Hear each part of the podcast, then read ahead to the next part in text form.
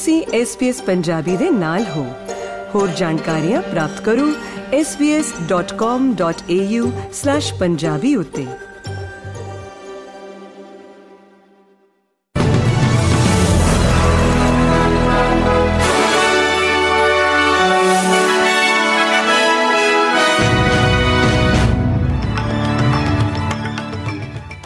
SBS ਦੇ news desk ਤੋਂ ਇੱਕ ਵਾਰ ਫਿਰ ਤੋਂ ਤੁਹਾਡਾ ਸਾਰਿਆਂ ਦਾ ਸਵਾਗਤ ਹੈ ਜੀ। ਅੱਜ ਦੀਆਂ ਪ੍ਰਮੁੱਖ ਖਬਰਾਂ ਇਸ ਪ੍ਰਕਾਰ ਹਨ। ਪ੍ਰਧਾਨ ਮੰਤਰੀ ਐਂਥਨੀ ਐਲਬਨੀਜ਼ੀ ਨੇ ਇੰਡੀਜੀਨਸ ਵੌਇਸ ਟੂ ਪਾਰਲੀਮੈਂਟ ਰਾਇਸ਼ੁਮਾਰੀ ਦੀ ਮਿਤੀ ਦਾ ਐਲਾਨ ਕਰ ਦਿੱਤਾ ਹੈ। ਇਹ 14 ਅਕਤੂਬਰ ਵਾਲੇ ਦਿਨ ਹੋਵੇਗੀ।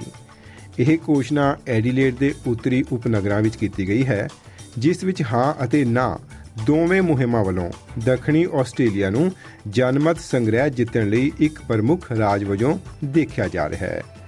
ਰੈਫਰੈਂਡਮ ਕੌਂਸਲ ਦੇ ਮੈਂਬਰ ਪ੍ਰੋਫੈਸਰ ਮੇਗਨ ਡੇਵਿਸ ਦਾ ਕਹਿਣਾ ਹੈ ਕਿ ਖੇਤਰੀ ਵਾਰਤਾਲਾਪ ਵਿੱਚ ਫਸਟ ਨੇਸ਼ਨਸ ਪੁਰਸ਼ ਅਤੇ ਔਰਤਾਂ ਲੋਕਤੰਤਰੀ ਜੀਵਨ ਵਿੱਚ ਵਧੇਰੇ ਸਰਗਰਮ ਭੂਮਿਕਾ ਨਿਭਾਉਣ ਲਈ ਮਾਨਤਾ ਚਾਹੁੰਦੇ ਹਨ।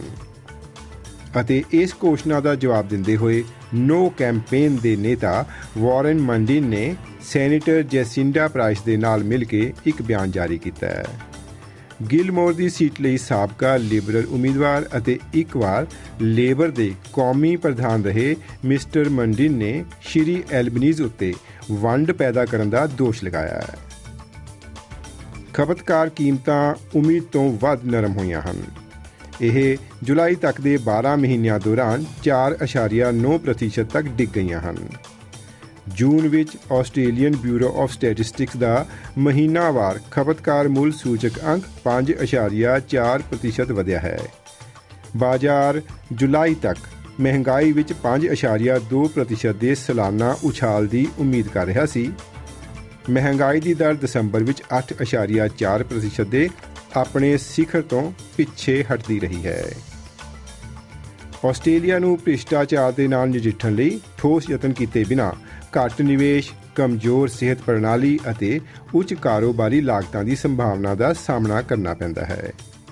ਸਹਾਇਕ ਖਜ਼ਾਨਾ ਮੰਤਰੀ ਐਂਡਰੂ ਲੇ ਨੇ ਬੁੱਧਵਾਰ 30 ਅਗਸਤ ਨੂੰ ਮੈਲਬੌਰਨ ਵਿੱਚ ਟ੍ਰਾਂਸਪੇਰੈਂਸੀ ਇੰਟਰਨੈਸ਼ਨਲ ਆਸਟ੍ਰੇਲੀਆ ਨੂੰ ਦਿੱਤੇ ਇੱਕ ਭਾਸ਼ਣ ਵਿੱਚ ਭ੍ਰਿਸ਼ਟਾਚਾਰ ਦੇ ਕੁਝ ਜੋਖਮਾਂ ਦੀ ਰੂਪਰੇਖਾ ਸਾਂਝੀ ਕੀਤੀ।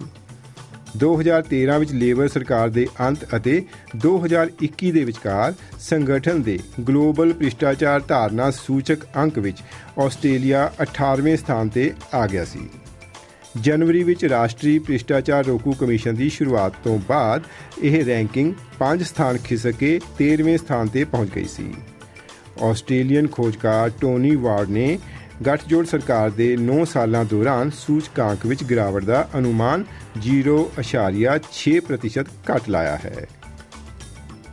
ਫਲਾਈਟ ਸੈਂਟਰ ਨੇ ਆਉਣ ਵਾਲੇ ਸਾਲ ਵਿੱਚ ਕੀਮਤਾਂ ਵਿੱਚ ਗਿਰਾਵਟ ਦੀ ਭਵਿੱਖਬਾਣੀ ਕਰਦੇ ਹੋਏ ਹਵਾਈ ਕਿਰਾਏ ਵਿੱਚ ਵਾਧੇ ਤੋਂ ਨਿਰਾਸ਼ ਯਾਤਰੀਆਂ ਲਈ ਉਮੀਦ ਦੀ ਇੱਕ ਕਿਰਨ ਪ੍ਰਦਾਨ ਕਰ ਦਿੱਤੀ ਹੈ।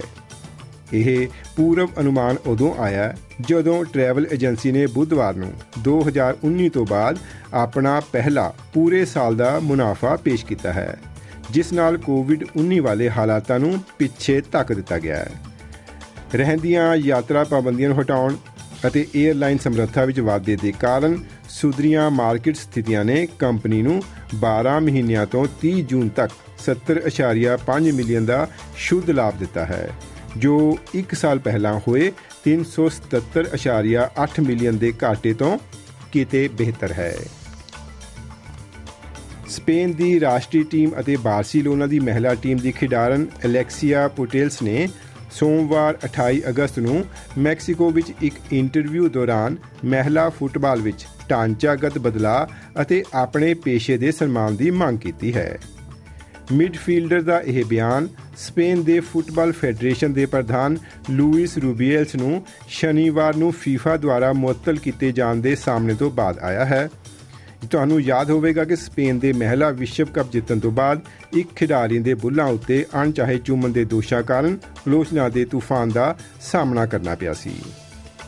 ਹੁਣ ਇੱਕ ਖਬਰ ਭਾਰਤ ਤੋਂ।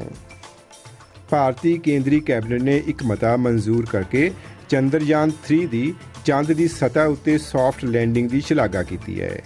ਉਹਨਾਂ ਕਿਹਾ ਕਿ ਮਿਸ਼ਨ ਦੀ ਸਫਲਤਾ ਨਾ ਸਿਰਫ ਇਸਰੋ ਦੀ ਜਿੱਤ ਹੈ, ਬਲਕਿ ਇਹ ਭਾਰਤ ਦੀ ਤਰੱਕੀ ਦਾ ਵੀ ਪ੍ਰਤੀਕ ਹੈ। ਇਸ ਨਾਲ ਆਲਮੀ ਮੰਚ ਉੱਤੇ ਭਾਰਤ ਦਾ ਮਾਣ ਵਧਿਆ ਹੈ। ਇਸ ਮੌਕੇ 23 ਅਗਸਤ ਨੂੰ ਨੇਸ਼ਨ ਸਪੇਸ ਡੇ ਵਜੋਂ ਮਨਾਉਣ ਦਾ ਸਵਾਗਤ ਕੀਤਾ ਗਿਆ ਹੈ।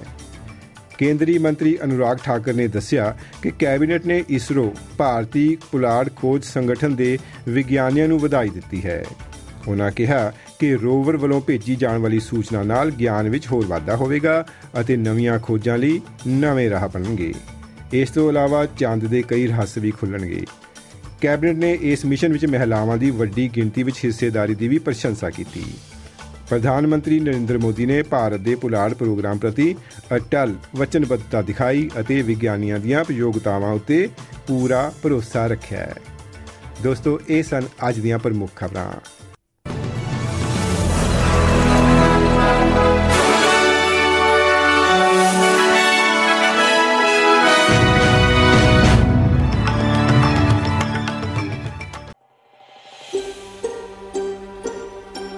ਕੀ ਤੁਸੀਂ ਇਸ ਤਰ੍ਹਾਂ ਦੀਆਂ ਹੋਰ ਪੇਸ਼ਕਾਰੀਆਂ ਸੁਣਨਾ ਪਸੰਦ ਕਰੋਗੇ? Apple Podcast, Google Podcast, Spotify ਜਾਂ ਜਿੱਥੋਂ ਵੀ ਤੁਸੀਂ ਆਪਣੇ ਪੋਡਕਾਸਟ ਸੁਣਦੇ ਹੋ।